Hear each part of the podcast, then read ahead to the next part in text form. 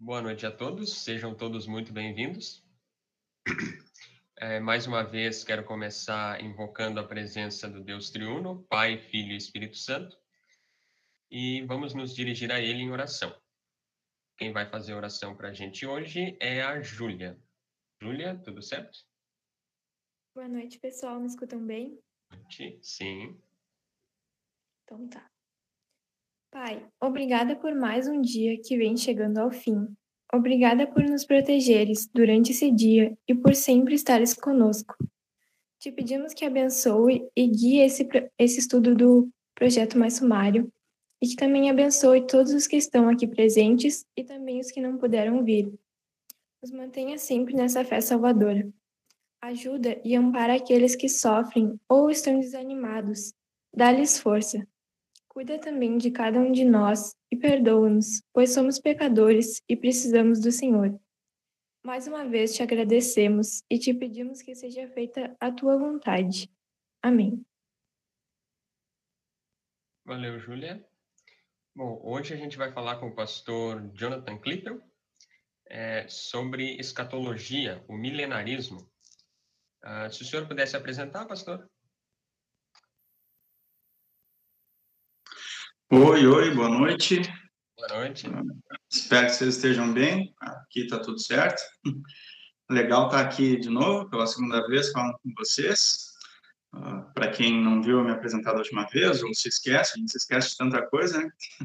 Meu nome é Jonathan Klippel, eu sou pastor aqui na cidade de Cariacica, no Espírito Santo, a região metropolitana, daqui, perto de Vitória. Eu é o meu primeiro local de chamado aqui, só trabalhei aqui, fiz meu estágio quando eu estagiei em São Paulo. Eu sou gaúcho, eu sou natural de Gravataí e só morei no Rio Grande do Sul, em São Paulo e aqui. Sou casado, minha esposa aqui. A gente se casou e veio, veio para cá, para o Espírito Santo. E é isso. Não, meu currículo não é tão grande, então a apresentação nos poupa tempo. Valeu, pastor, pela apresentação. Bom, eu já vou lhe devolver a palavra, o senhor dá seguimento ao estudo que o senhor preparou. E assim que surgirem dúvidas, o pessoal pode ir abrindo o microfone ou largando no chat. O pessoal pode ficar à vontade, se quiser abrir a câmera também. É isso. Passo a palavra.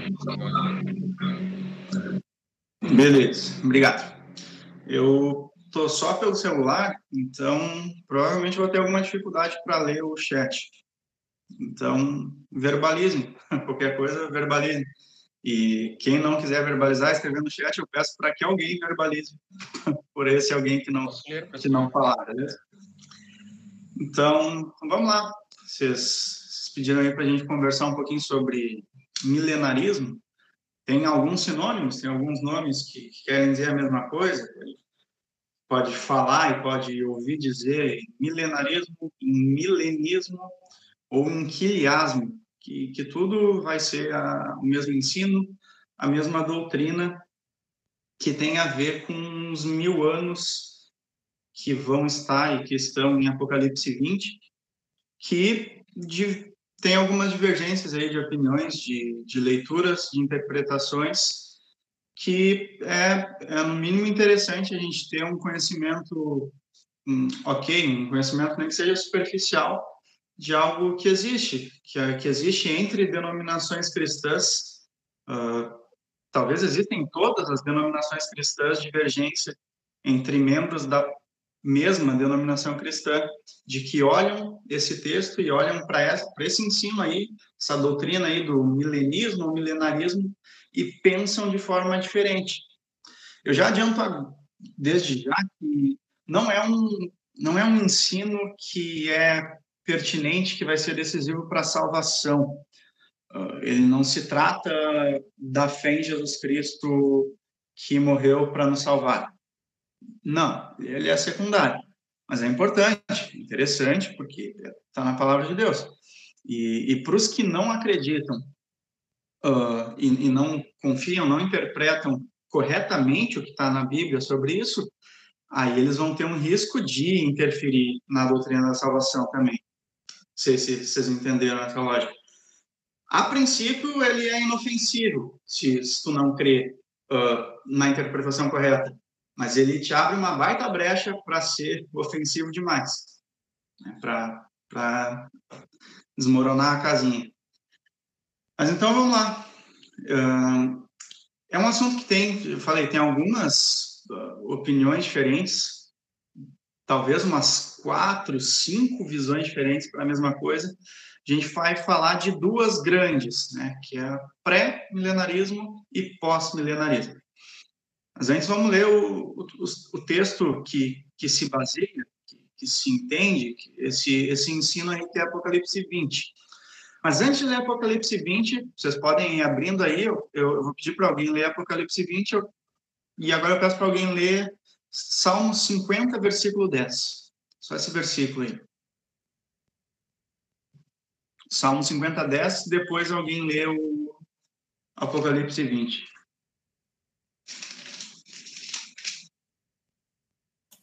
Apocalipse 20, só um mesmo, Vinícius?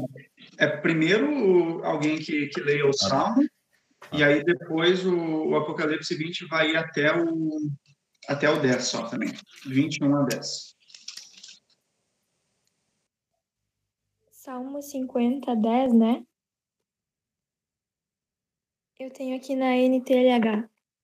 Pois os animais da floresta são meus, e também os milhares de cabeças de gado espalhados nas montanhas. Beleza.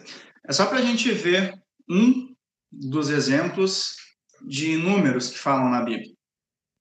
De, de numerologia. De 1, 7, 10, 3, 6 mil milhares. Uh, vocês não precisam ter dúvida de que esses milhares de cabeças de gado aí são, são, são em sentido figurado. Talvez em outra tradução vai ter algum número exato, talvez, que também é figurado. É uma linguagem bíblica, algo absolutamente normal, que existe desde sempre linguagem figurada, linguagem de símbolos. E, e números são usados assim. Hoje, números são usados assim na Bíblia e foram muito mais usados ainda, de um jeito muito mais forte, em Apocalipse. Então, é só para ter uma base de que não é o único lugar que existe número figurado, para a gente ouvir agora mais números que são, em sentido figurado, são símbolos, que vai estar daí em Apocalipse, que a gente vai ouvir agora. Apocalipse 1 até o 10 que é, vai, vai ser o interessante para essa doutrina. 21 até 10. Então vi descer do céu um anjo, tinha na mão a chave do abismo e uma grande corrente. Desculpe a linguagem antiga, eu estou usando. Ele segurou o dragão, a antiga serpente, que é o diabo, Satanás, e o prendeu por mil anos. Lançou-o no abismo, fechou e pôs selo sobre ele, para que não mais enganasse as nações até se completarem os mil anos. Depois disso, é necessário que ele seja solto pouco tempo. Vi também tronos, e nestes sentaram-se aqueles aos quais foi dada a autoridade de julgar. Vi ainda as almas dos decapitados por causa do testemunho de Jesus, bem como por causa da palavra de Deus, tanto quantos não adoraram a besta, nem tampouco a sua imagem, e não receberam a marca na fronte e na mão. E viveram e reinaram com Cristo durante mil anos. Os restantes dos mortos não reviveram até que se completassem os mil anos. Esta é a primeira ressurreição. Bem-aventurado e santo é aquele que tem parte na primeira ressurreição. Sobre esses, a segunda morte não tem autoridade, pelo contrário, serão sacerdotes de Deus e de Cristo, e reinarão com ele os mil anos. Quando, porém, se completarem os mil anos, Satanás será solto da sua prisão e sairá a seduzir as nações que há, que há nos quatro cantos da terra, Gog e Magog, a fim de reuni-las para a peleja. O número dessas é que é como a areia do mar. Marcharão, marcharam então pela superfície da terra e sitiaram o acampamento dos santos e a cidade querida. Desceu, porém, fogo do céu e os consumiu. O diabo, o sedutor deles, foi lançado para dentro do lago de fogo e enxofre, onde já se encontraram não só a besta, como também o falso profeta, e serão atormentados de dia e de noite pelos séculos dos séculos. Isso aí. Uh, a gente ouviu? Uh, seria legal se vocês estivessem acompanhando ali também, porque daí a gente lendo fica, fica mais fácil, né? Mais fácil um texto que é bem difícil, que é, que é cheio de, de símbolos, cheio de imagem que não são literais. Que o, Christian leu aí muita coisa figurada. Leu anjo com corrente, ele falou, uh, e, e, é mil anos, e, e, é buraco que abre, abismo que fecha, coisa que desce, uh, tem trono, tem, tem muita coisa figurada. Apocalipse, ele é um livro inteiro assim. Ele é, ele é um livro de, de linguagem figurada. Mas tá, foi repetido quatro vezes, pelo menos quatro vezes se fala em mil anos. Mil anos, mil anos, mil anos. E, e por isso, é, é uma coisa que, que abre os olhos. Apocalipse tem um. provoca uma, uma coceira especial nas pessoas para interpretar de jeito diferente as coisas. E esse texto aí é, é um dos textos que mais abre interpretações. E, e abre interpretações justamente com essa doutrina do milenarismo sobre esses mil anos. E aí muita gente vai divergir, como eu falei antes. Sobre quando é que acontece esses mil anos. Se esses mil anos estão acontecendo, se esses mil anos ainda vão acontecer, quando que vai acontecer. E aí, mais especificamente ainda, com a relação de Jesus com esses mil anos. Os mil anos começam quando Jesus vem, os mil anos vão acontecer e aí Jesus vai vir, e, e por aí vai. Essas são as duas principais, como eu falei, que é um pré-milenarismo, Jesus antes desse milênio, e o pós-milenarismo, que é Jesus depois do milênio acontecer. Aí, sobre essa, sobre essa doutrina, a nossa igreja tem, tem uma posição também. Né? Depois a gente vai falar que tem até um terceiro nome aí, né? A gente falou de pré e pós-milenarismo, tem um outro nome que talvez a gente se encaixe mais. Mas a gente prefere ficar com bíblico e cristão mesmo.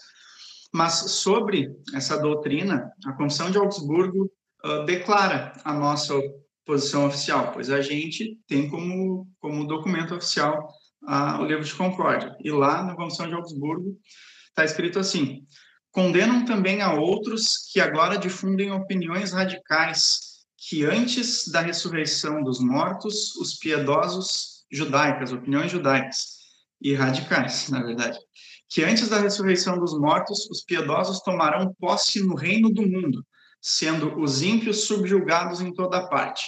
Está no artigo 5 do, da Comissão de Augsburgo do Livro de Concórdia, que é esse, esse, essa revistinha, essa curta revistinha que está na mão aí do, do nosso colega também, que é simplesmente o documento oficial da nossa igreja, que, que todo pastor, quando se forma, jura e subscreve esse livro jurando que são a correta, interpreta correta interpretação da Bíblia.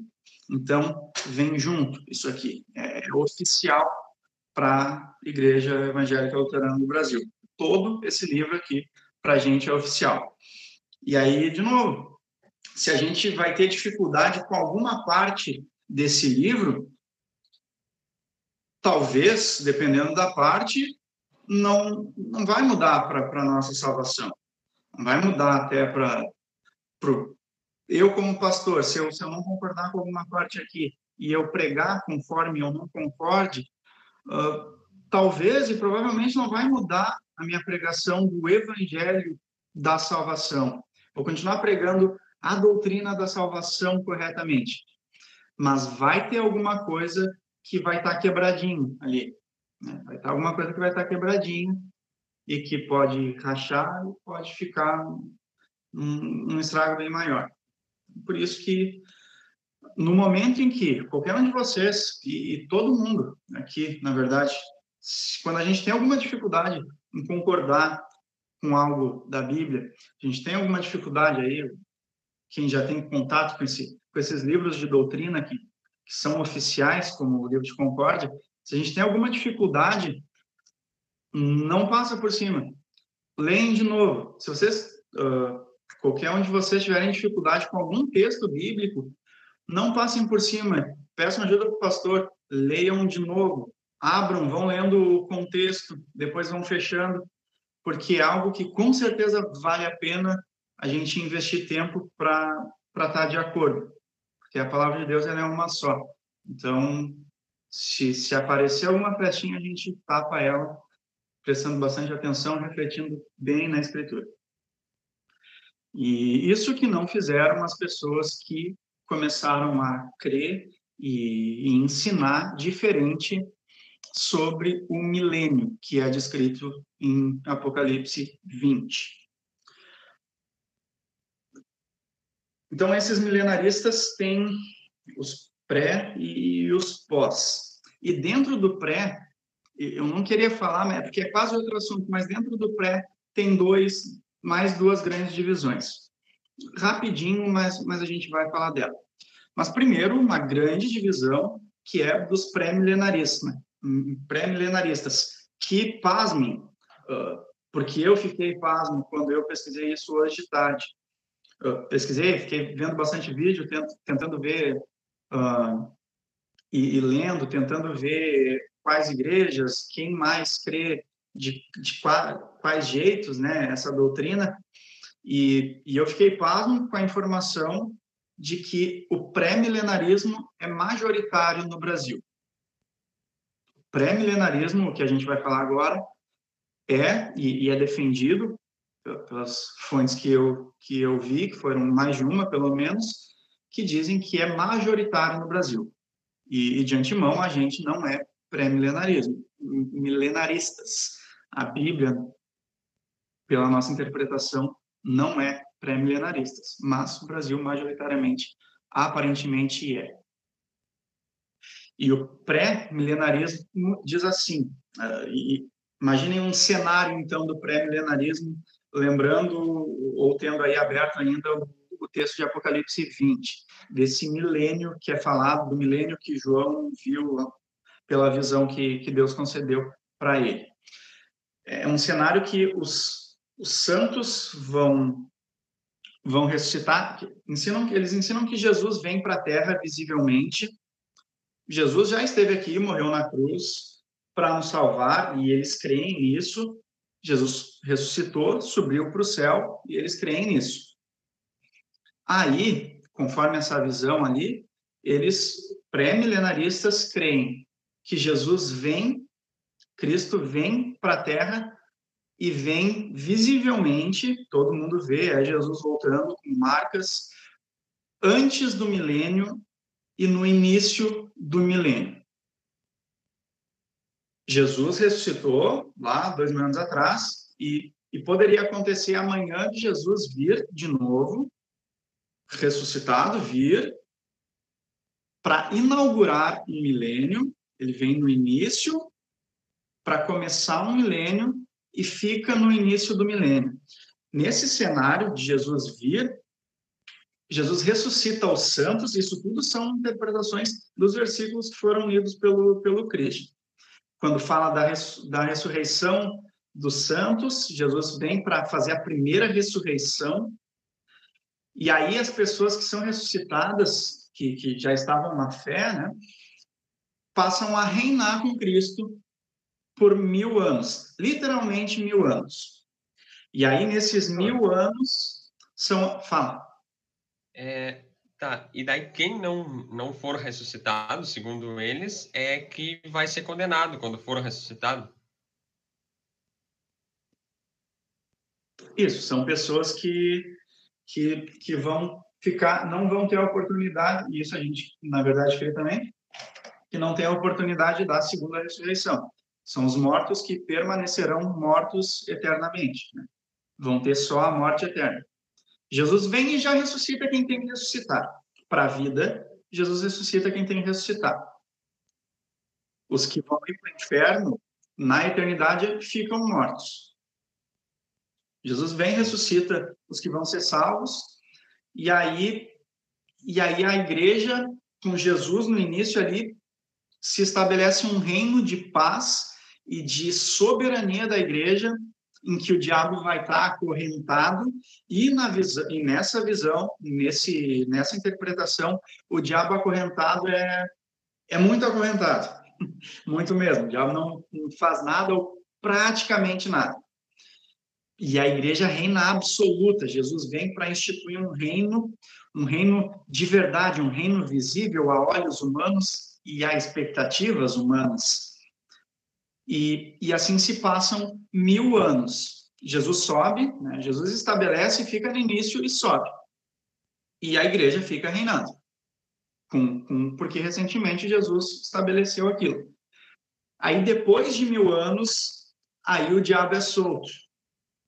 E daí esse período de tempo não é determinado, não é literalmente mil anos. O do reino é, do reino da igreja é mil anos. Mas aí por um pouco período de tempo o diabo é solto e aí o diabo junta Gog e Magog, que são as forças dele, junta todo o clã dele para se unir para uma guerra e nessa visão, nesse, nessa interpretação de pré-milenaristas, é talvez quase uma guerra física que vai derrubar o trono de uma organização, que é a igreja que domina o mundo, nessa visão. Mas aí isso só tem um início, e aí Jesus vem de novo, e aí, daí sim, aí é o juízo final. Aí Jesus vem de novo, ressuscita todos, absolutamente todos, ressuscita quem está no mar, ressuscita quem já está morto e vai ter a sua segunda morte, e ressuscita quem morreu nesse meio tempo, porque nesses mil anos ainda tem morte. Então, ressuscita quem morreu nesse meio tempo para a sua segunda ressurreição, que é, é, é, é, o termo bíblico, né? E aí renova novos céus, nova terra, quem o diabo e todos os dele vão para o enxofre, vão para o inferno eternamente, e no céu nova terra é onde habitam uh, os novos justos, né, os remidos, os perdoados, os salvos por Jesus. Enfim, esse é o, é o pré-milenarismo. Vocês querem falar alguma coisa ou a gente continua? Tá, e qual seria o objetivo dessa, dessa vinda de Cristo? Só para fazer o reino da graça crescer? Para cumprir a escritura que diz que Jesus vai ser, que o Cristo vai ser um, um rei de paz, que é uma que é a profecia do Antigo Testamento, que na verdade lá em Isaías que diz ele vai ser o príncipe da paz, ele vai, vai reinar em paz que na verdade se cumpre no nascimento de Jesus. Tudo para a gente, né? Cremos que todos esses acontecimentos já foram cumpridos. Jesus nasceu, ele, ele é rei, ele estabeleceu seu reino, ele consumou a sua obra e a partir daí Jesus e, e existe o reino de Deus das pessoas que são salvas em Cristo. Nossa fé, nossa confissão.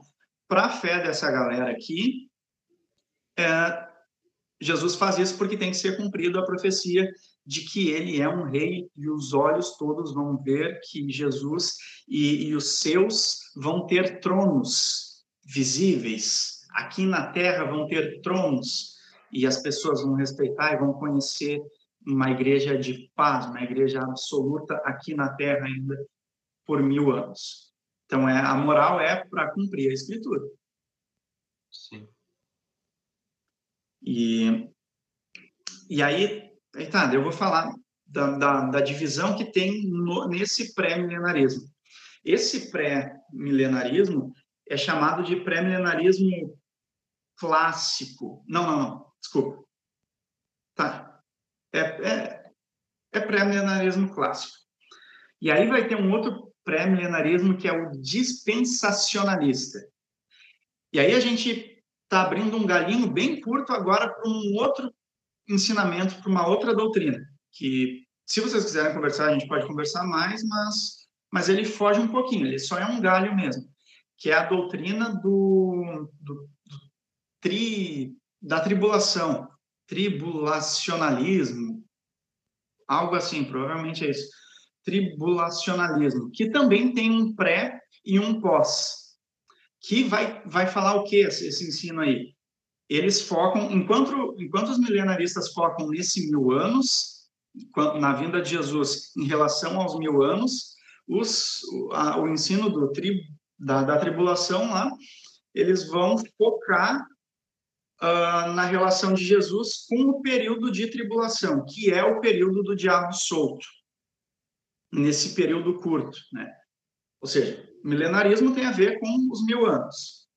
E o tribu, tribulacionalismo tem a ver com o período curto do diabo solto. E aí, os, os pré-milenaristas, que, que, que são pré-tribulacionalistas, vão acreditar que o quê? Tá, é, prestem atenção. Tem, tem, tem duas aí. Eu, eu tinha que ter feito slide para desenhar isso melhor, mas, mas vamos lá.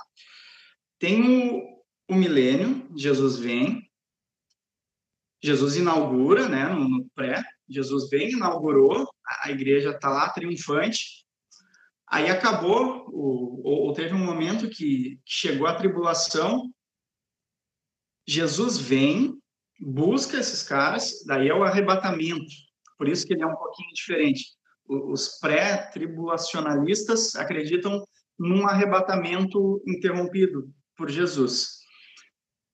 Para que a igreja que foi ressuscitada lá no início não sofra, não sofra tribulações, porque eles são vitoriosos, eles são salvos, eles são o povo escolhido, eleito de Deus. Eles não vão mais passar por sofrimento depois de ser ressuscitado por Jesus. Então, quando chega o momento do diabo ser solto, só sofre quem, quem continua no mundo lá e não é daqueles ressuscitados. Alguém ainda pode ser salvo e crer em Jesus, mas, mas aqueles ressuscitados, quando Jesus inaugurou, são arrebatados e não passam pela tribulação. Assim acreditam os pré-tribulacionalistas, ah, os que creem que os salvos em Cristo não vão mais passar por tribulação. Aí depois que acaba a tribulação, Jesus vem lá e ressuscita todo mundo. Esse é o pré-tribulação. Então, diferente do da outra vertente, o pessoal na outra poderia as pessoas que ressuscitaram até morrerem de novo. E nessa, quem foi ressuscitado é, não não tem mais risco de, de morrer, né? Seria isso? Isso, isso. É, é, é um, é um jogo de cintura absurdo, né? Tem que fazer muita força. Tá, e, eles, e tá, vocês perceberam eles... que Jesus já veio umas três vezes ainda. É, e eles se baseiam é, nisso daí, por acaso, tem relação com aquele texto de Marcos? É, acho que aqui, eu achei aqui Marcos 13, a grande tribulação. E Cristo fala de alguma, alguma coisa que vai acontecer ali, que virão é, pessoas que vão dizer que são Cristo, tem alguma relação com isso daqui, que eles se, se baseiam com esse texto?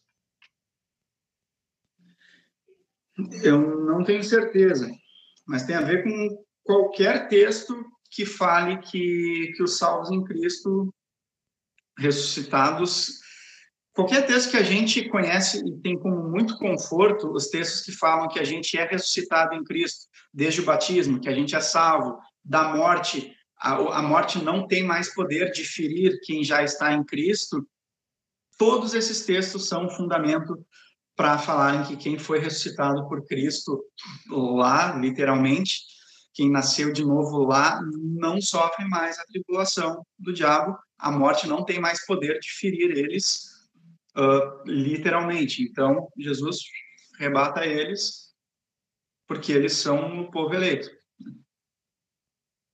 E lembrando, esse texto aí, esses textos, a gente entende e crê que nós nascemos de novo desde o batismo. Desde o batismo, essa é a primeira ressurreição nossa. É quando a gente nasce de novo para dentro do nome do Deus triuno. Nós vamos da morte espiritual para a vida espiritual. E a segunda ressurreição nossa, que tem nesse texto, é daí sim, ressuscitados para ir de uma vez por todas e só uma vez para sempre para o paraíso com, com Deus. Então, esses outros que é, então esses outros eles não acreditam nesse primeiro que a gente ressuscita no batismo, no caso. Eles não acreditam nisso. Acreditam que, que o batismo é lavar, regenerador e renovador do Espírito Santo, que o batismo é limpa do pecado original, mas, mas eles pegam esse termo do, do ressuscitar como aquilo lá. Ele, realmente eles não consideram o batismo como a primeira ressurreição, como esse nascer de novo principal, que é único. Eles não contam assim, então. Ah, entendi. É, agora faz sentido, porque duas vezes e Jesus vem de novo e não sei o quê, é, faz sentido. Tá, então é, basicamente toda. Então, basicamente, toda a confusão doutrinária deles começa já numa interpretação diferente da doutrina do batismo. É, aquele negócio de ser uma pontinha que vai, vai com uma rachadura enorme. Sim, sim. Deve estar dando bastante barulho aí, aqui está chovendo. Não sei se está chovendo aí. Aí dá, dá, pode dar alguma interferência, eu peço desculpa por isso. Mas tá, a gente ainda está no Tá. Ainda está no pré-milenarismo. E aí tem os pré-milenaristas que acreditam, continuam acreditando que Jesus vem, inaugura o reino de paz da igreja, só que aí uh, são os pós-tribulação. Pós que aí, esses aí sim são os que se, se encontram nessa majoritariedade do Brasil é, é o mais popular, na verdade, é, é, que é um pouquinho menos pior, o mais popular do pré-milenarismo, que diz que a tribulação é, é, o primeiro que eu falei lá. A tribulação faz parte do desses mil anos e, e, é um período curto e depois desse período Jesus vem então e, e aí acaba com acaba com a história é o juízo final. Entenderam? Esses dois tipos de pré-milenarismo. Beleza, show de bola. Questões que surgem, então, né, do, a gente já, já, já comentou algumas coisas, né, é uma pontinha, vai abrindo mais, mas mais questões que surgem do, desse problema do, do pré-milenarismo. Jesus precisa precisa vir, porque o que quer dizer Jesus precisar vir de novo? Já falei, é porque quando ele veio da primeira vez, morreu por nós, uh, viveu a vida perfeita, sem pecado, subiu ao céu, ainda não não chegou, não chegou para cumprir a escritura. O está consumado não valeu para tudo. E tinha coisa ainda para ser amarrada. É o que se acredita, e por isso que Jesus tem que vir de novo para terminar o cumprimento das escrituras lê-se isso, o reino da igreja, Jesus ser o rei de paz que vai fazer a igreja de Cristo reinar em paz, em poder, em soberania um, em relação ao mundo inteiro. E como é que eles falam, então, do, do, do, do estar consumado? Que tem a ver com, com uma obra de morte, com a obra de morte e ressurreição não com o, o tetelestai brabo mesmo que Jesus fala. Jesus fala, está consumado, ele está consumado, deu. E para eles, não, é só mais ou menos. Vai ficar algumas coisinhas ainda.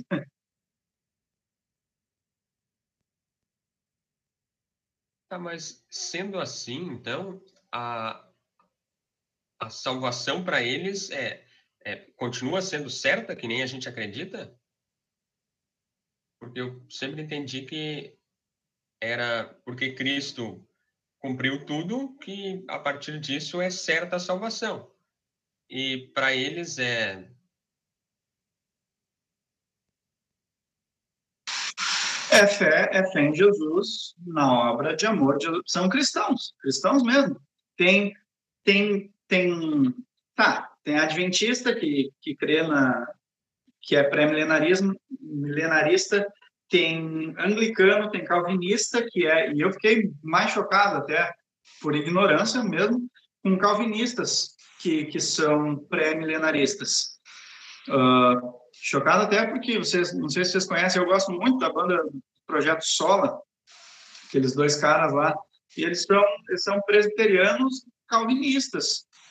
E, e, e talvez eles creem assim, mesmo escrevendo músicas cristológicas lindas, são cristãos. Mas quanto a isso, tem, tem essa parada aí que é, na verdade, é grave, né? Destoa bastante. Pode, é um fiozinho puxado que, que se continuar puxando, pode, pode dar muito problema. E aí, uma última coisa que eu quero convidar vocês para refletir, e talvez até comentar uma coisa, é que assim eles esperam Jesus vir e Jesus reinar com expectativas humanas. O que, que isso quer dizer? A gente aprende acredita que não é sobre nós, né? Não é sobre nós. A história da nossa salvação não é sobre nós, é sobre Deus nos amar de um jeito absurdo que entregar Jesus para ele fazer a obra, nos salvar e depois ele vai vir mais uma vez para nos buscar quem estiver na fé nele, a fé que ele nos dá. Não é sobre nós, é sobre é sobre Deus. E, e essa expectativa aqui, e essa esperança e essa fé desse pessoal não é só sobre Deus. Tem expectativas humanas a serem cumpridas aqui. É uma expectativa de um Cristo que vem reinar visivelmente. E mais ainda, de que os cristãos vão ter tronos também e também vão reinar. Uh, de jeito nenhum eles podem culpar o pessoal que crucificou Jesus, porque pensavam que Jesus ia ser o Messias que entrou em Jerusalém para ser o rei visível, o rei político. É exatamente isso a esperança dos pré-milenaristas. Esperam que uma expectativa humana seja suprida que, que Jesus, se Jesus é rei, rei de paz, vai ser isso na terra. E o mundo inteiro vai ver. E, e a igreja cristã vai ser exponencial na terra por mil anos. Interessante isso, né? Porque isso volta para o primeiro pecado, na verdade.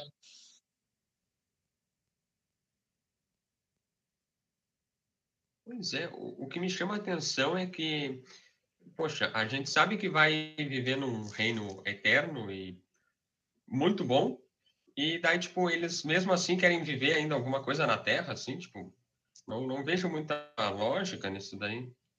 Porque se vai vir um, um reino no céu que, tipo, é perfeito, qual é a utilidade de simplesmente viver ali mil anos na, na Terra, tipo? Eu concordo com, contigo, concordo totalmente contigo. Essa é a minha fé, esse é o meu pensamento que o Espírito Santo me dá. Mas eu consigo entender. Eu consigo entender o lado pecador de pensar assim. É uma expectativa humana. Não é muito massa ter poder, não é muito massa ter o poder para o mundo inteiro ver, dizer Jesus é o meu rei. E essa é a expectativa que, que esperam que seja suprida, que Jesus seja um rei que vai, vai dar orgulho, vai honrar. E aí tem muita música que fala, ah, eu vou te honrar, meu filho, e, e é, são os cristãos que esperam ser honrados aqui no mundo, antes de ter a, a honra da melhor coisa que se pode querer. Então, por isso que aí está tá uma, uma raiz de pecado nessa interpretação. Sim. Tá, e, e a Igreja Católica, o senhor tem alguma ideia do que, que eles acreditam? É mais parecido com nós ou... É... é mais parecido com a gente. Eles não creem nisso aqui, não. É. Aí eles vão ter, sobre escatologias, vão ter outras diferenças, né, que é do purgatório, mas quanto ao milênio, aqui uh, eles têm a mesma opinião que nós. Ou nós temos a mesma que eles. Sim. Então, o que vai é, diferir mesmo é o pessoal reformado e os pentecostais. Uhum. É. Que divergem entre eles também.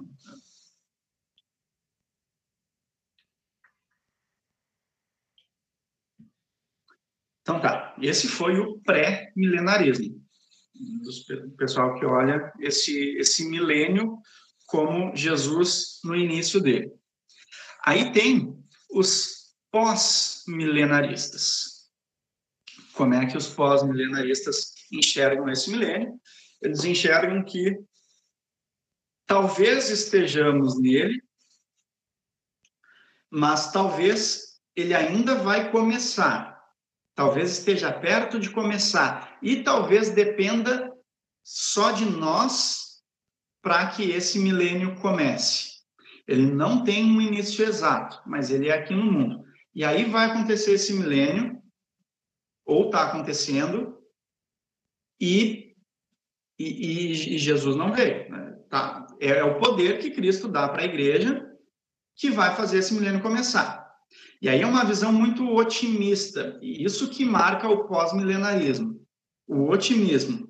Porque o que, que eles vão acreditar? Basicamente, que vai crescendo exponencialmente, que o cristianismo vai crescendo, vai crescendo, vai crescendo, continua tendo o pecado no mundo, continua tendo o mal, o diabo está acorrentado, mas aí nessa, nessa visão é como se o diabo, uh, se o pré-milenarismo, o diabo está bem apertadinho, nessa aí o diabo está mais ou menos, e aí vai, vai ficando acuado.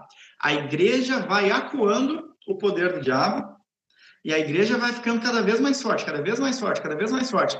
E quando chegar, e, e isso é um milênio. Para o pós-milenarismo, o milênio é sentido figurado. É, é, significa um grande período de tempo. E aí isso vai crescendo, vai crescendo até chegar um momento em que pá, uh, o evangelho vai ser universalmente conhecido e aclamado hum, sei lá, 90 e poucos por cento das pessoas vão voltar para Cristo, toda Israel, ah, e aí está uma, uma coisa interessante, eles creem que todos os judeus, ou que grande maioria dos judeus, vão se voltar para Cristo e vão crer no Evangelho, porque eles creem em profecias que dizem toda Israel será salva, toda Israel será tua. E, e quando a gente lê isso, a gente pensa toda Israel, todos os salvos.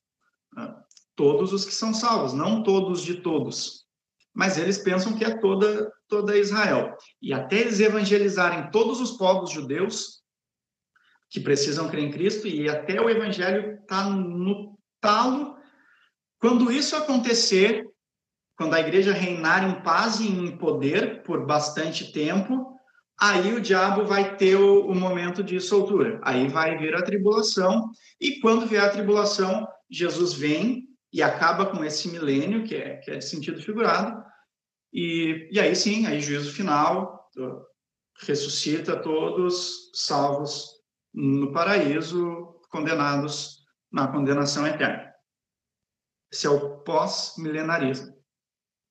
Ah, tá, importante. Nessa soltura do diabo, o diabo consegue alguma coisinha. Uh, dizem que vai ter a, a apostasia da fé. Alguém sabe o que é apostasia? Significado? Falar alguma coisa contra, não sei, é, ensinar coisa errada ou tipo negar, não tenho ideia. Isso, é uma linguagem bem, bem bíblica, teológica mesmo. É, apostasia é renegar. Então, então uh, ir contra, renegar, abdicar. Então, nesse período aí, no, no finzinho do milênio, quando tiver na tribulação, vai haver apostasia da fé as forças do mal lá do, do diabo com, com Gog e Magog, que são as forças, seus anjos, vão se organizar para derrubar o reino visível da igreja, que a igreja é poderosa nessa visão. E mas aí Jesus vai vir e vai acabar com tudo e aí vai acontecer o juízo final. Esse é o pós-milenarismo. Algo a dizer sobre ele? Alguma dúvida? Se alguém tiver alguma dúvida, pode, pode ficar à vontade de perguntar. Esse, para mim, foi um pouquinho mais fácil de entender do que o outro, acho pelas ramificações ficou mais, mais confuso, mas esse é mais, mais de boa, parece. E, e dentre eles, é, digamos, qual que seria... A gente não acredita em nenhum dos dois, mas qual que seria, assim, digamos, é, melhor de se crer, se é que tem é, melhor? Per, perfeita questão. Até, até tinha anotado para perguntar isso também. É, a ginástica que tem que fazer para entender o pós-milenarismo é, é, mais tranquila, né? Eles, pelo menos, não creem em uma aparente terceira vinda de Jesus, é, são só duas vindas, uh, o milênio está aqui, mas é o, o que mais a gente pega isso é esse, esse otimismo da fé, que a gente definitivamente não concorda é no otimismo de que vai chegar um momento de que a gente só, ó, a gente está em escadinha.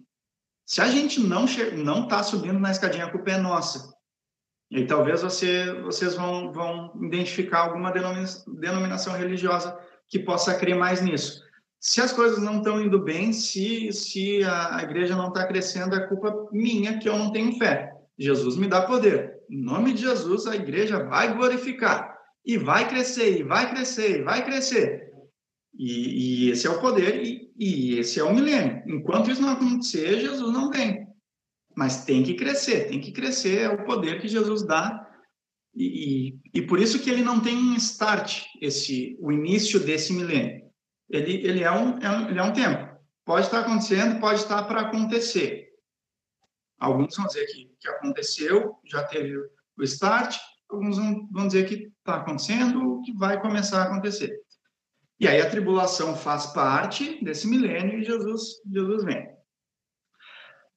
E aí eu quero devolver a, a pergunta que, que o Adson fez, perguntando para vocês falarem primeiro um pouco. A gente, o que a gente pode se encaixar um pouquinho mais nele?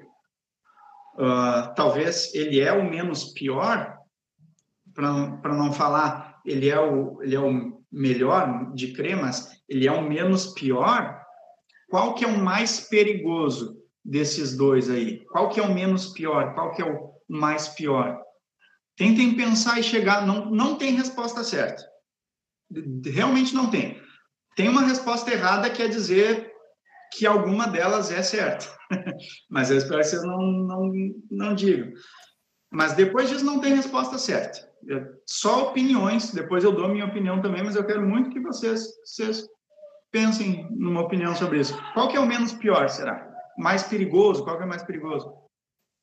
Eu acho que o, o perigo do, do, do anterior, né? O, agora já confundi os dois, mas tipo, é, fazer todo aquele, aquele, aquele, aquele malemolejo no negócio é problemático. Por, porque é, é contra a interpretação bíblica, mas ao mesmo tempo tu esperar que, tipo assim, ah, aos pouquinhos a igreja vai crescendo e cabe a nós construir isso também é um perigo muito grande, é, porque trabalha no, no, no orgulho humano, né, no ego de que a gente consegue e, e, nós podemos e nós vamos conseguir resolver isso sozinho, né? Isso às vezes parece uma questão muito uh, muito fácil para nós, mas não, na verdade, querendo ou não, né? Às vezes mas o, o diabo não matou ninguém, o diabo não. Ele não mentiu, ele falou a verdade, mas conseguiu enganar. O, o pecado dele foi ser orgulhoso, né? Então, ora, se o maior do, dos caras é o orgulhoso, acho que não pode ser algo bom, né? E às vezes a gente começa a confundir achando que um, ah, um pouquinho de orgulho a gente pode ter, afinal, ninguém vive sem um pouco de orgulho. Acho que esse é o perigo, né? Mais alguém? Pois é, eu, eu concordo com o Christian. Se tivesse que acreditar em algum dos dois, eu diria assim, diria que o menos pior é o segundo. Não sei o porquê, não, não sei dizer o porquê, mas me parece que o primeiro parece que é muito confuso, muito estranho, assim, Cristo vir três vezes. É, é bem, bem estranho. Eu ficaria com, com o segundo. Apesar de que imagino que os dois estejam bem errados. É, uh, é a pergunta do que se fosse para crer em algum é, é muito difícil de responder. Tem que ser, a nossa resposta tem que ser em cima do muro e dizer não mesmo. Mas quanto a, a qual que é mais perigosa, qual que é menos pior, aí como eu falei, não tem resposta certa, é questão de opinião, mas eu, eu tenho uma opinião para compartilhar. Talvez vocês concordem. O, o Christian começou e, e terminou de, de um jeito que, que eu vou pegar essa onda aí. Sobre o perigo, e eu vi que algumas pessoas concordaram também. Quanto ao perigo, a minha opinião, né, isso não é lei, mas a minha opinião é de que, olha, de longe, a mais perigosa é a segunda. A mais perigosa é o pós-milenarismo. É o mais diabólico, como o Christian lembrou. É o mais diabólico. Por quê? Porque ele é sutil. Aparentemente, ele não destoa tanto da nossa fé. O, o, o pré-milenarismo, é, ele, ele, é, ele é absurdo, é difícil até de entender o negócio. Jesus vem, ainda mais os que creem que Jesus vai arrebatar os que não vão passar por tribulação. Enfim, ele, ele é tão absurdo, é, é, tão fácil de, de pegar que ele é antibíblico, que a Bíblia nunca dá margem nenhuma de, de que Jesus venha três vezes e tem esse pré-milenarismo que, que acredita nisso. Então ele é tão absurdo que ele não chega a ser tão perigoso. Já o pós-milenarismo, que vai mexer com orgulho, vai mexer com a nossa ação, vai dizer é sobre Cristo, mas é sobre a igreja também. Cristo dá poder para a igreja, que vai glorificar, vai ter paz, vai ter poder. E, e aí, esse eu acho que é o mais perigoso.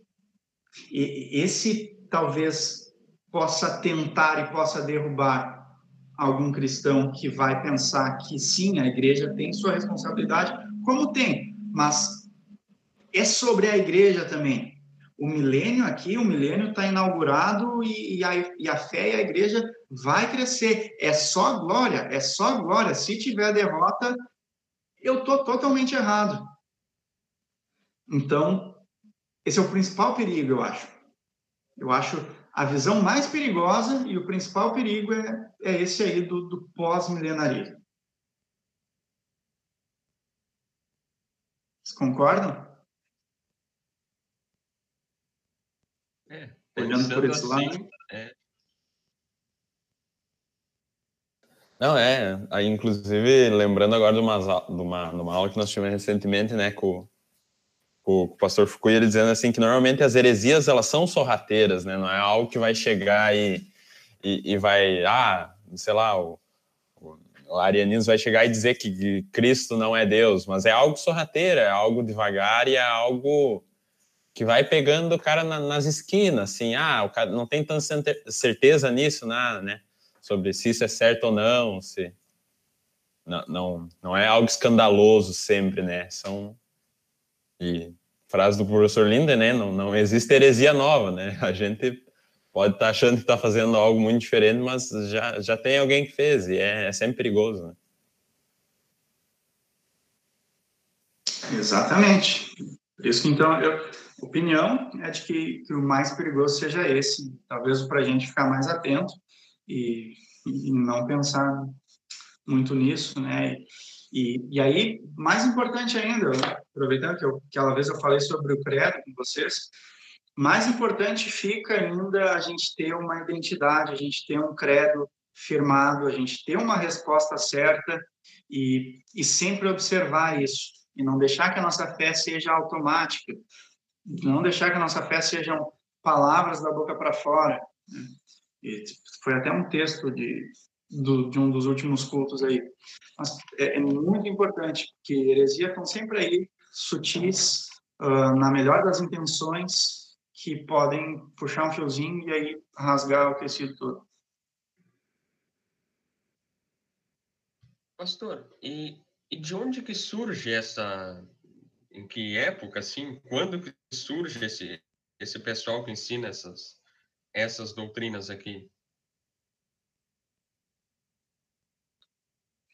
Cara, eu, eu não vou não vou te responder com certeza. Eu, tirando a minha responsabilidade de responder com certeza, eu vou te dar o meu achismo. uh, eu vi alguma coisa, penso ter visto alguma coisa lá pelo século IV, século III, onde a igreja tinha muito poder, sabe? Onde a igreja tinha muito poder, se acreditava que que estava rolando aquilo já, sabe? Estava rolando uh, o reinado da igreja, que tinha que reinar a igreja. E aí a igreja perdeu completamente a mão nisso aí, né? de ser um reinado de paz, principalmente. E, e na esperança do, que no fim do milênio, então, Jesus ia vir. E, e foi mudando, o pós-milenarismo foi mudando conforme chegaram as datas mesmo. Quando virou o milênio, quando virou o ano mil, pensava, ah, não, tá, não é, não é assim mesmo, é, é simbologia, é figurado.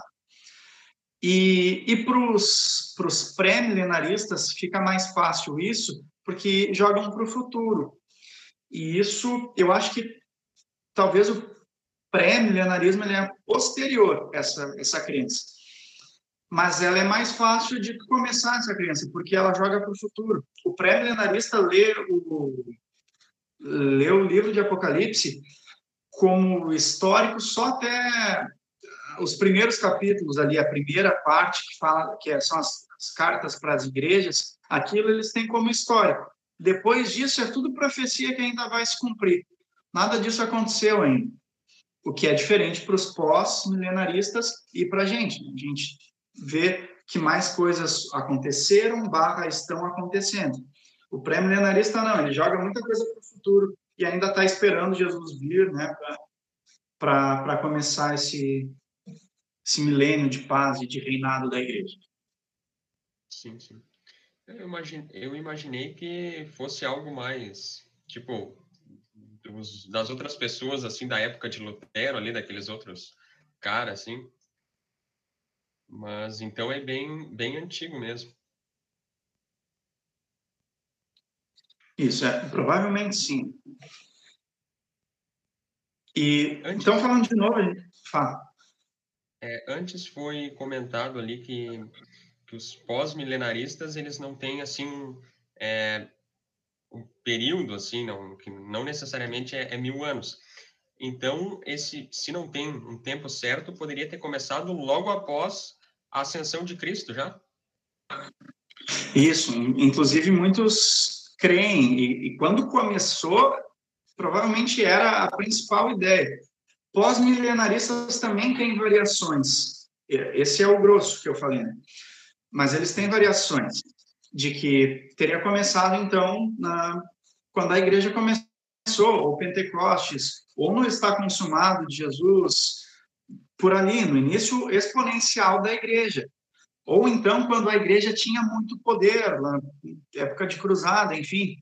Mas aí, quando veio guerras mundiais, veio algumas catástrofes, isso aí foi, foi quebrando as pernas, sabe?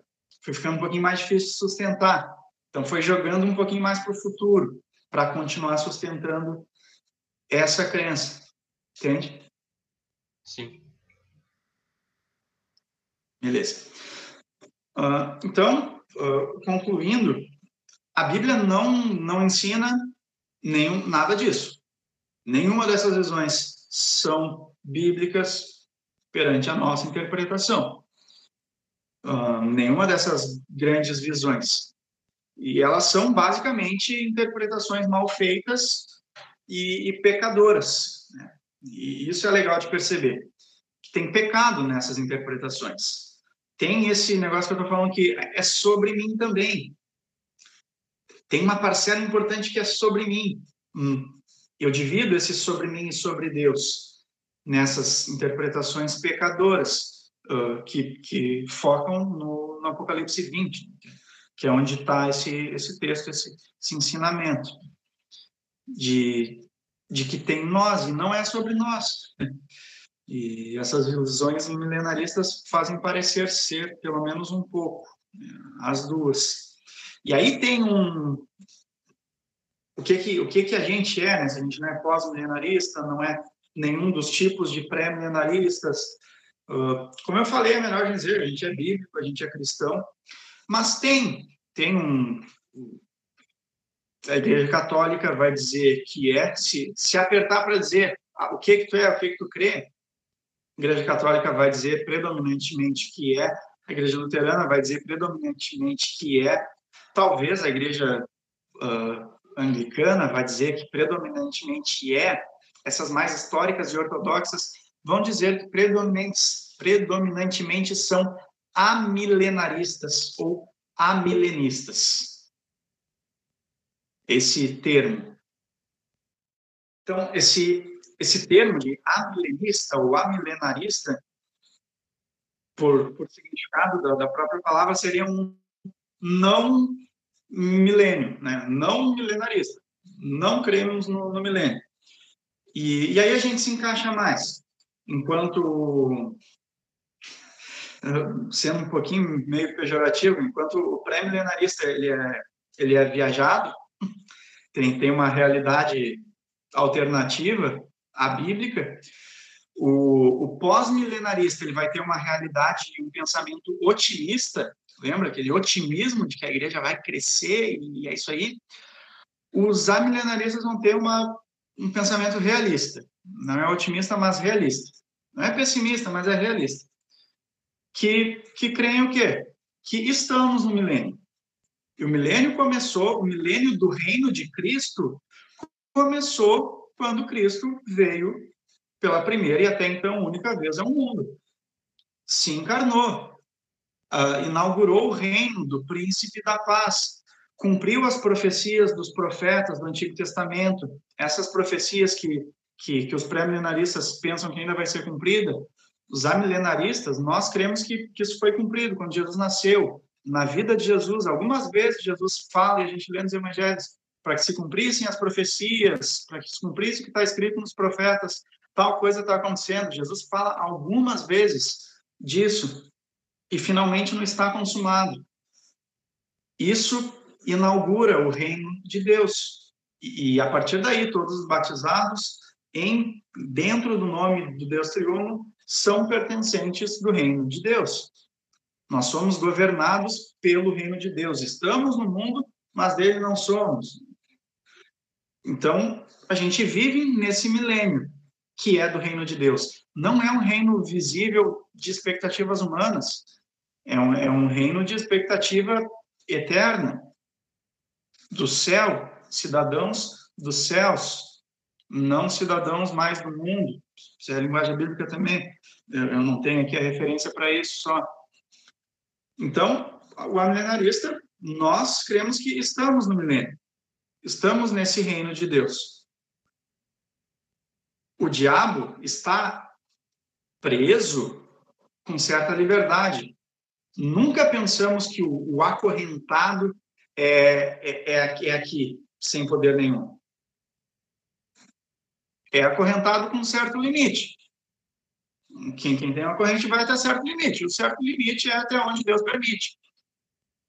E é assim que a gente vive no mundo, com, no mundo com o poder do diabo, com a proteção de Deus também, com a manutenção de Deus todos os dias da nossa vida e sendo cidadãos do, do céu, estando no reino de Deus, que é o rei do mundo inteiro, e consumou isso quando derrotou o diabo, quando esmagou a cabeça da serpente e cumpriu a primeira profecia da salvação. Tudo bem? Entenderam? Ou fui muito confuso? Não, deu para entender sim. Então, basicamente, o ser acorrentado, o ser aprisionado, seria só ele não pode fazer tudo o que ele quer. Seria isso? Isso. O, o, o poder do diabo não tem mais. O diabo não tem mais poder definitivo sobre nós. Né? A morte não tem mais poder de nos ferir depois que Jesus acabou com o poder do diabo. Jesus venceu por nós. A grande guerra foi vencida. E isso, não sei se vocês leram na igreja domingo passado, até preguei sobre esse texto, sobre Efésios 6, que é a armadura que Deus nos dá para as batalhas do dia a dia. Na nossa vida, a gente tem batalhas espirituais, mas se tem uma batalha, tem uma grande guerra. E a grande guerra já foi vencida por Cristo na cruz. A grande guerra foi vencida e só podia ter um vencedor, que foi Deus que venceu. A partir daí existem batalhas na nossa vida, são as batalhas espirituais, que até para essas Deus nos protege muito bem com a melhor armadura possível, que é Ele mesmo nos protegendo. É, isso, então o diabo a partir daí tem limite, ele está acorrentado, não tem mais poder. Sim, biblicamente, essa profecia ainda não se cumpriu. Antes do juízo final, ele vai ter uma folga. Deus vai dar uma folga para o diabo. E aí sim, ele vai chamar Gog e Magog, que são as forças dele, vai alinhar as forças dele para fazer de tudo aí para um sprint final, para derrubar quem ainda está na fé, para derrubar quem ele ainda conseguir. Isso é bíblico. Por quê? Porque sim, é, é, é, essa é a profecia bíblica e Deus decide. Deus decidiu assim. Então, assim a gente espera que estamos no milênio. Então, de novo, a visão milenarista. Estamos no a milenarista. Estamos no milênio que foi inaugurado lá com Jesus, o reino de Deus. E, e esse período da tribulação vai ter. A gente não sabe se está tendo. Se está tendo, Jesus vem amanhã. Se não está tendo, vai demorar um pouquinho para ter, aí vai ser um absurdo de coisa ruim que a gente ainda não viu, porque vai ser o ápice, e aí Jesus vai vir, imediatamente. A tribulação imediatamente precede o, o juízo final, a vinda definitiva de Cristo para julgar os vivos e os mortos. Entenderam? Essa é a nossa visão. Sim. E agora me surgiu uma dúvida, tipo, os pré-milenaristas e pós-milenaristas, eles não acreditam, quer dizer, o pós, eles não acreditam que tipo, o amor se esfriará, porque eles dizem que é, é, eles, a igreja vai crescer cada vez mais. E é, tem uma passagem na Bíblia que diz né, que o amor se esfriará, que é os sinais que Jesus está voltando. Né? Então, automaticamente, eles não vão acreditar nisso? Vão, mas vai ficar para esse período da tribulação, que é curto, do diabo solto. Ah, tá. Mas antes disso, vai ter o reino forte da igreja, do uhum. evangelho exponencial no mundo inteiro. Ah, sim. Entendi. Por isso que fazendo uma forcinha dá, dá para olhar com simpatia. Né? Por isso que ele é diabólico. Sim, porque, tipo, é, a gente muitas vezes, né, a gente fica criando dúvidas e dúvidas, mas eles fazem de tudo, né, para tentar conquistar. Pastor, e qual que é a simbologia do, do, do mil, né? Dos mil anos, o porquê mil? O sentido disso?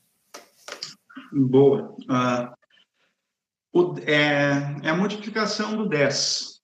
Cada número no, tem, tem uma simbologia né, do, do Apocalipse. Aí é, é outro estudo, uh, que eu nem passei, eu nem sei todo de cabeça. Mas o, esses mil se, simbolizam a totalidade. O, o 10 é, é, um número total, é, é o maior número, né? E aí 10 vezes 10 vezes 10, ele dá um mil. Então, ele é, é, é o número da totalidade da totalidade desse reino que é o falado, é, é o sentido desse texto, do reino do, de Cristo, dos tronos dos cristãos que vão ser ressuscitados. Então, é a totalidade do reino. Então, é, é o total. Então, por isso, mil. 10 vezes 10 vezes 10. Ah, é, eu acho que eu, alguma vez eu tinha ouvido da totalidade do tempo, assim, né? Está o fim do, do desse tempo, né? Então, total, né? Eu tinha ouvido algo nesse sentido, assim. É, teria passado tudo, né? Não que tudo não, já não estivesse cumprido em Cristo, mas que o tempo aqui estaria completo.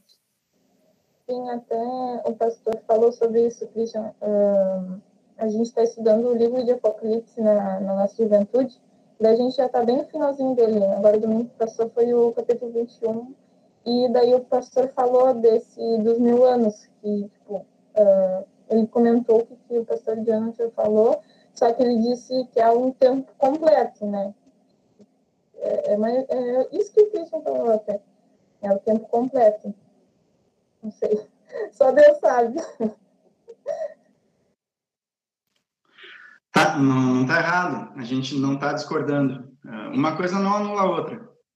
Uh, mil, sim, é a totalidade, a plenitude do tempo, né, é o termo mais teológico que, a gente quer usar, plenitude do tempo total, E nesse contexto, se, se a gente falar sobre esses mil anos de reino de Cristo, aí para combater um, um literalismo do, do pré-milenarismo, uh, falamos que é a totalidade do, do reino também. Então, não anula. É uma totalidade de uma coisa específica dentro de uma totalidade total. Né? Então, quando tem mil, fala de totalidade. Vai ter contextos diferentes. Entendeu? A gente não, não discorda.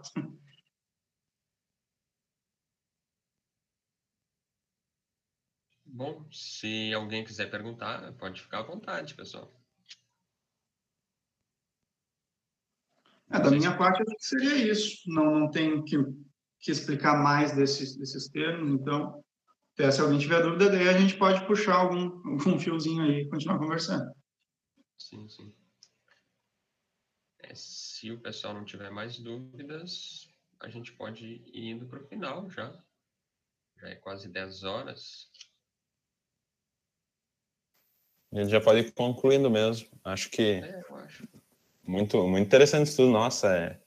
É um tema que, tipo, a gente sempre fica meio, meio assim de ir pro finalzinho da Bíblia, né? Falar sobre o Apocalipse é sempre meio, meio estranho, né? E é, é legal olhar assim que, tipo, o pastor tinha falado da linguagem, né? Ah, o pessoal quer interpretar literalmente, e por isso também os princípios de interpretação bíblica são muito importantes, né? Como é que a gente vai tratar como literal um livro que ele já se apresenta como todo todo não, todo estranho, né? Então, às vezes, querer trazer nesse tipo de livro a interpretação literal é, é problemático, né? É perigoso. Mas muito, muito bom estudo, pastor. É muito legal mesmo. É algo que.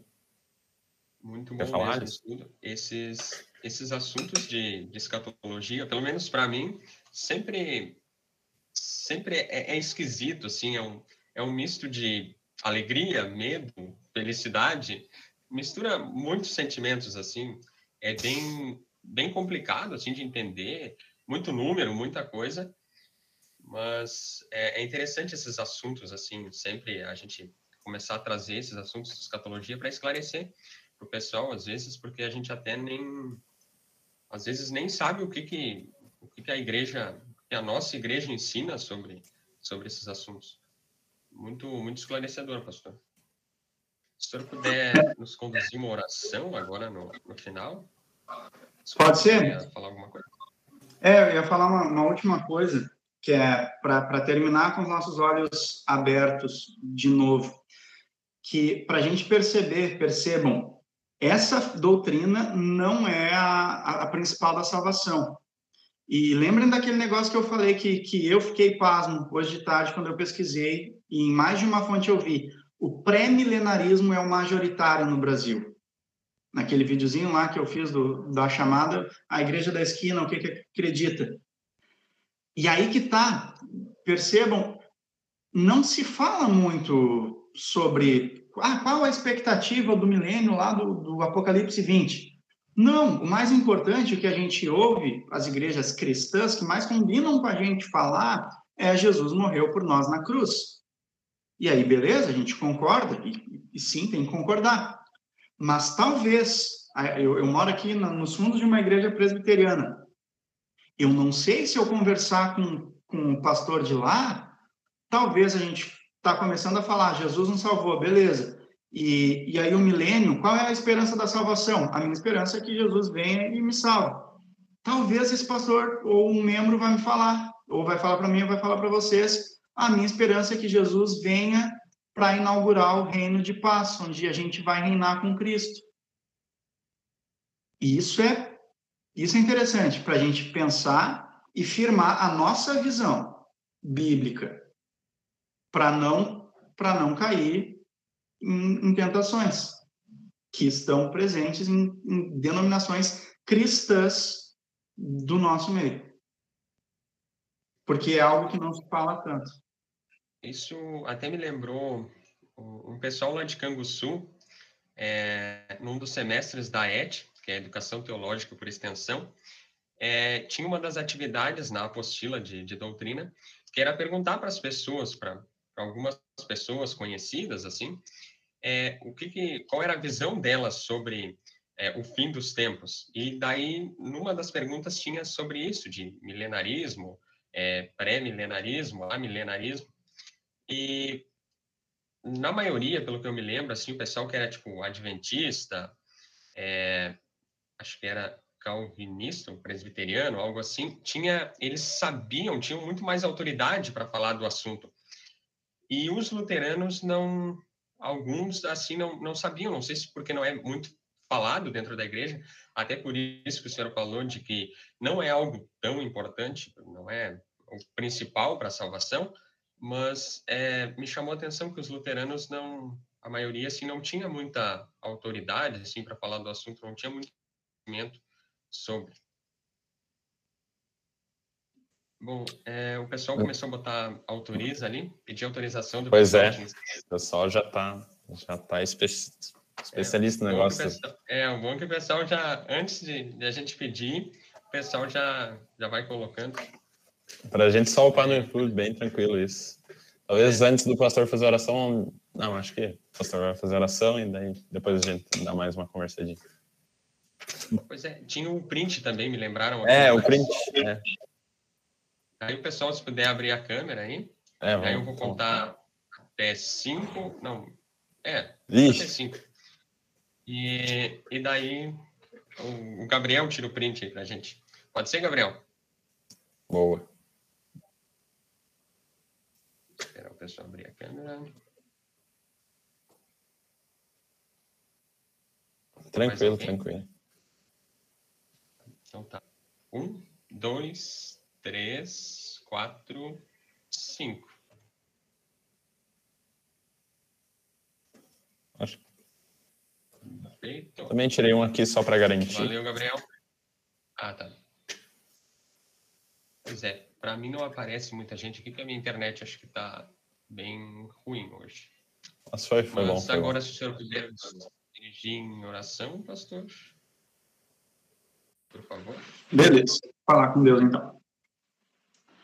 Querido e amado Deus, nosso amado Pai, muito obrigado por estarmos aqui hoje reunidos, primeiramente em Teu nome e, e na Tua presença, pois onde dois ou mais estiverem reunidos em Teu nome, Tu mesmo, Jesus, está com a gente. Essa é a Tua promessa.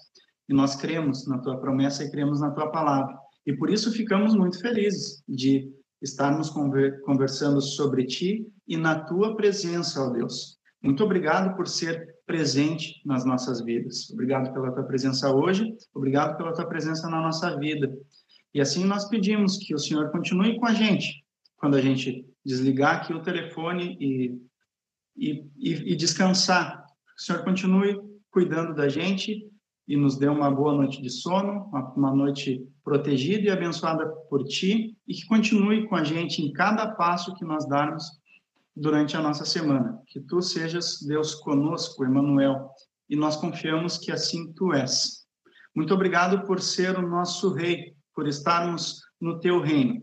Alimenta a nossa fé em ti, alimenta a nossa fé no teu amor por nós e assim alimenta a nossa fé na esperança de que um dia, mais uma vez, o Senhor vai vir para nos buscar e morarmos eternamente contigo numa felicidade que nós só podemos sonhar. Tudo isso nós te pedimos e te agradecemos principalmente em nome de Jesus Cristo, o nosso Salvador. Amém. Valeu, pastor. Mais uma vez, muito obrigado pelo, pelo estudo, pela presença. E a sala continua aberta. O pessoal pode ficar conversando aí. E eu acho que é isso. Boa noite a todos. Deus Boa abençoe noite. a todos. Boa noite, Boa noite, gente. Fique com Deus. Tchau, tchau. Boa noite.